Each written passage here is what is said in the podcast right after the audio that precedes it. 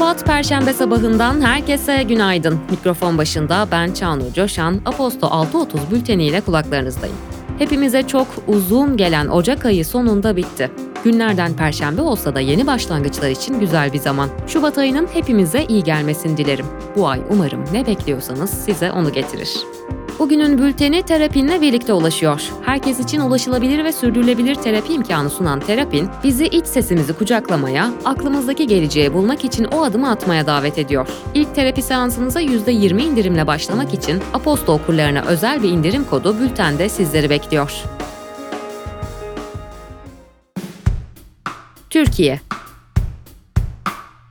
Gezi davasından 18 yıl hapis cezası alan Tip Hatay Milletvekili Can Atalay'ın vekilliğini düşüren Yargıtay kararının mecliste okunmasının ardından gergin anlar yaşandı. CHP Bartın Milletvekili Aysu Bankoğlu, Genel Kurulu yöneten TBMM Başkan Vekili Bekir Bozdağ anayasa kitapçığı fırlattı. Bozdağ, benim alnım ak, başım dik, beni itham ederek beni yolumdan, davamdan, anayasa ve yasaları uygulamaktan kimse alıkoyamaz dedi. Cumhurbaşkanı Erdoğan, Ayasofya'nın ibadete açılmasını ve İstanbul Sözleşmesi'nden çıkılmasını hukuka uygun bulan kararlarda imzası bulunan Danıştay 10. Daire Başkanı Yılmaz Akçil'i Anayasa Mahkemesi üyeliğine atadı. TBMM Başkanı Numan Kurtulmuş, Birleşik Arap Emirlikleri Devlet Başkanı Muhammed Bin Zayed Al Nahyan'la bir araya geldi. Görüşmede ikili ilişkilerin yanı sıra bölgesel ve küresel konular ele alındı. Kurtulmuş, Aselsan Birleşik Arap Emirlikleri ofisinde yapılan çalışmalardan bahsederek, Birleşik Arap Emirlikleri ile yüksek teknoloji ve savunma sanayisi alanında büyük işbirliği potansiyelinin varlığına dikkat çekti. TÜİK verilerine göre Türkiye'nin en kalabalık ilçesi belli oldu. 81 ile bağlı 922 ilçesi olan Türkiye'nin en kalabalık ilçesi İstanbul'un Esenyurt'u oldu. Esenyurt tek başına bir ilçe olarak 977.489 nüfusuyla 57 şehri geride bıraktı. Esenyurt'u Ankara'nın 949.265 nüfuslu Çankaya ilçesi, yine Ankara'nın 942.884 nüfuslu Keçiören ilçesi takip etti. Dünya İsrail-Hamas savaşına yönelik ateşkes ve eskir takası konularının müzakere edilmesinden sonra İsrail Başbakanı Benjamin Netanyahu, İsrail ordusunun Gazze şeridinden çekilmesini ve Filistinli mahkumların serbest bırakılmasını içeren anlaşmayı kabul etmeyeceğini açıkladı. Netanyahu, İsrail'in tam bir zafer konusunda ısrarcı olduğunu söyleyerek, İsrail'in Gazze şeridine yönelik saldırılarının tüm hedeflere ulaşana kadar devam edeceğini vurguladı. Öte yandan Hamas'ın siyasi lideri İsmail Haniye, İsrail, ABD, Katar ve Mısır'ın değerlendirdiği bir formülü tartışmak üzere Mısır'ın başkenti Kahire'ye davet edildiğini duyurdu. Almanya, Polonya ve Hollanda, NATO'nun doğu kanadına asker sevkiyatının sorunsuz geçmesi için geçiş koridoru anlaşmasını imzaladı. Anlaşmayla birlikte yapılacak sevkiyatlarda uzun bürokratik süreçlerin kısaltılması hedefleniyor. Ukrayna Devlet Başkanı Volodymyr Zelenski'nin yaz aylarında başlattığı karşı saldırının Rusya'yı işgal ettiği topraklardan istenilen seviyede itemediği gerekçesiyle Ukrayna Silahlı Kuvvetleri Başkomutanı Valery Zalini'nin istifasını istediği ancak Zalini'nin bu talebi reddettiği iddiası gündeme geldi. Pakistan'ın eski başbakanı İmran Han'a ve eşi Büşra Bibi'ye görevdeyken aldıkları hediyeleri açıklamayıp sattıkları gerekçesiyle mahkeme tarafından 14 yıl hapis cezası verildi. Ayrıca eski Başbakan Han'ın yaklaşan 8 Şubat genel seçimleri öncesinde 10 yıl siyasetten men edilmesine hükmedildi. Instagram kullanıcısı olan bir genç, ABD'nin Utah eyaletinde yer alan Provo kentinde ATM'lere ve diğer kamu malı nesnelere balık bantladığı için tutuklandı. 17 yaşındaki gencin bu eylemi bir yıl boyunca birçok kez yaptığı, eylemlerinde çeşitli balık türlerini kullandığı, son olarak da bir alabalığı polis arabasına bantladığı için tutuklandığı belirtildi. Ekonomi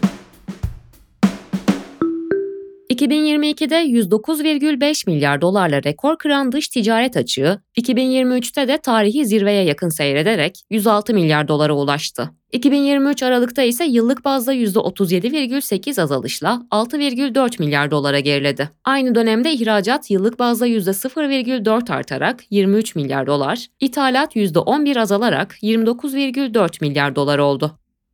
Turizm geliri 2023 yılı son çeyreğinde yıllık bazda %6,8 artarak 12,3 milyar dolar oldu. Ülkeden çıkış yapan ziyaretçi sayısı da %4,1 artışla 12,5 milyona ulaştı. Turizm geliri yılın tamamında %16,9 artarak 54,3 milyar dolar oldu. Bu yılki gelirin 41,1 milyar doları kişisel harcamalar, 13,3 milyar doları ise paket tur harcamaları oluşturdu. Hizmet üretici fiyat endeksi 2023 Aralık'ta aylık bazda %3,59, yıllık bazda %81,18 artış gösterdi. Bloomberg HT anketine göre 2024 Ocak ayı için aylık %6,5, yıllık %64,57 enflasyon beklentisi paylaşıldı. Anadolu Ajans Finans Enflasyon Beklenti anketine göre piyasalarda aylık %6,84'lük, yıllık 65,07'lik enflasyon bekleniyor. Reuters anketine göre ise enflasyonun aylık %6,5 artması, yıllık %64,5 seviyesine sınırlı düşüş göstereceği öngörülüyor. Dünya Altın Konseyi'nin Altın Talep Eğilimleri 2023 raporuna göre tüm segmentler eklendiğinde toplam altın talebi yıllık %3 artarak 4898,8 tonla rekor seviyeye ulaştı. İş Dünyası ve Teknoloji TCMB Yemek Sepeti'nin fintech iştiraki YemekPay için faaliyet izni verdi. Karar resmi gazetede yayımlandı. YemekPay, para yatırma ve çekme işlemleri de dahil olmak üzere ödeme hesaplarına ilişkin tüm işlemleri yapabilecek, borçlandırma sistemi kurabilecek ve ödeme kartı çıkarabilecek. Türk Eksim Bank Genel Müdürü Ali Güney, 2024'te ihracatçılara 24 milyar dolar kredi, 26 milyar dolarda sigorta ve garanti olmak üzere 50 milyar dolarlık destek sağlamayı hedeflediklerini açıkladı. Güney, 2023 yılında ihracatçılara 42 milyar dolar destek verildiğini, desteklerden faydalanan kopi payını %84,2 seviyesine yükselttiklerini ekledi. ABD'nin Delaware eyaletinde bir Tesla hissedarının 5 yıl önce açtığı davada Mahkeme, şirketin yönetim kurulu tarafından 2018 yılında Elon Musk'a ödenen 56 milyar dolarlık rekor seviyedeki ikramiye paketi anlaşmasının geçersiz olduğuna hükmetti. Google CEO'su Sundar Pichai, Google One bulut yedekleme hizmetinin 100 milyon aboneye ulaştığını bildirdi. Microsoft 2023'ün dördüncü çeyreğinde 62 milyar dolar gelir elde etti. Tüm kalemlerde beklentileri aşan şirketin Azure ve Intelligent Cloud'u içinde bulunduran bulut hizmetleri toplam 33,7 milyar dolar gelir getirdi. Microsoft CEO'su Satya Nadella, yaptığı açıklamada şirketin başarısının gerekçesini yapay zeka hakkında konuşmaktan yapay zekayı geniş ölçekte uygulamaya geçtik sözleriyle açıkladı. Google'ın çatı şirketi Alphabet, gelirlerinin bir önceki yıla göre %13 artışla 86,3 milyar dolara ulaştığını bildirdi. Şirketin 65,5 milyar dolarlık reklam gelirleri ise beklentilerin yaklaşık 400 milyon dolar gerisinde kaldı. Google Cloud'daki büyüme 2023'ün dördüncü çeyreğinde bir önceki yıla göre %26'ya ulaşarak 864 milyon dolar işletme karı getirdi. Güney Kore merkezli Samsung 2023'te yıllık 149 milyar dolar gelir ve 4,9 milyar dolar işletme karı elde ettiğini duyurdu. Şirketin 2022'deki işletme karı da bir önceki yıla göre 6,9 milyar dolar gerileyerek 35 milyar dolar seviyesine inmişti. Firmanın çip üretim bölümü 1,63 milyar dolarla 2008 krizinden bu yana ilk kez zarar açıkladı.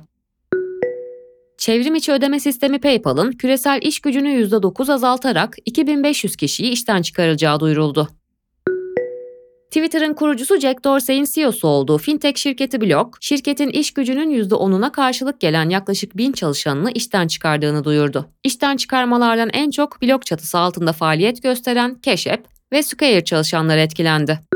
Google'ın geçen yıl yaptığı ve toplam 12 bin çalışanını etkileyen işten çıkarmalarda ödediği tazminatın 2,1 milyar dolara ulaştığı, yılın ilk ayındaki 1000 kişinin üzerindeki işten çıkarma kararının ise 700 milyon dolara mal olduğu öğrenildi. Sosyal medya platformu X'in insan kaynakları biriminde çalışan bir kişi Elon Musk'ın daha önce işten çıkarılmış kişileri işe almadığını bildirdi. Fortune'da yer alan habere göre Musk işten çıkarmalarının gerekçesini de umursamıyor. Musk'ın X haricinde Tesla ve SpaceX gibi şirketlerinde de işe alımlarla yakından ilgilendiği biliniyor.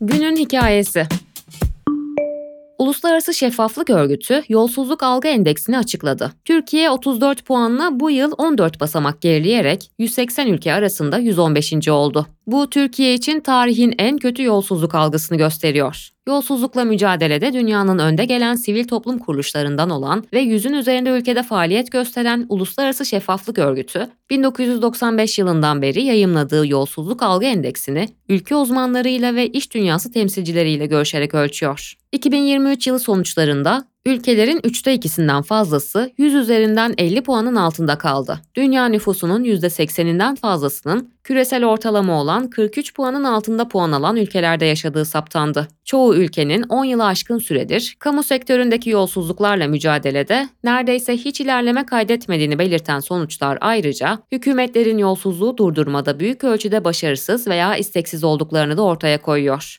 Yazının devamı bültende sizleri bekliyor.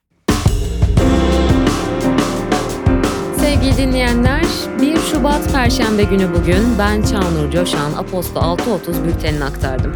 Bugünün bülteni terapinle birlikte ulaştı. Bültenin başında da bahsettiğim gibi Şubat ayının hepimize güzellikler getirmesini dilerim. Yeni başlangıçlar için güzel bir zamandayız. Bugün o gün olsun. Aposto Radyo'da tekrar buluşmak dileğiyle. Hoşçakalın.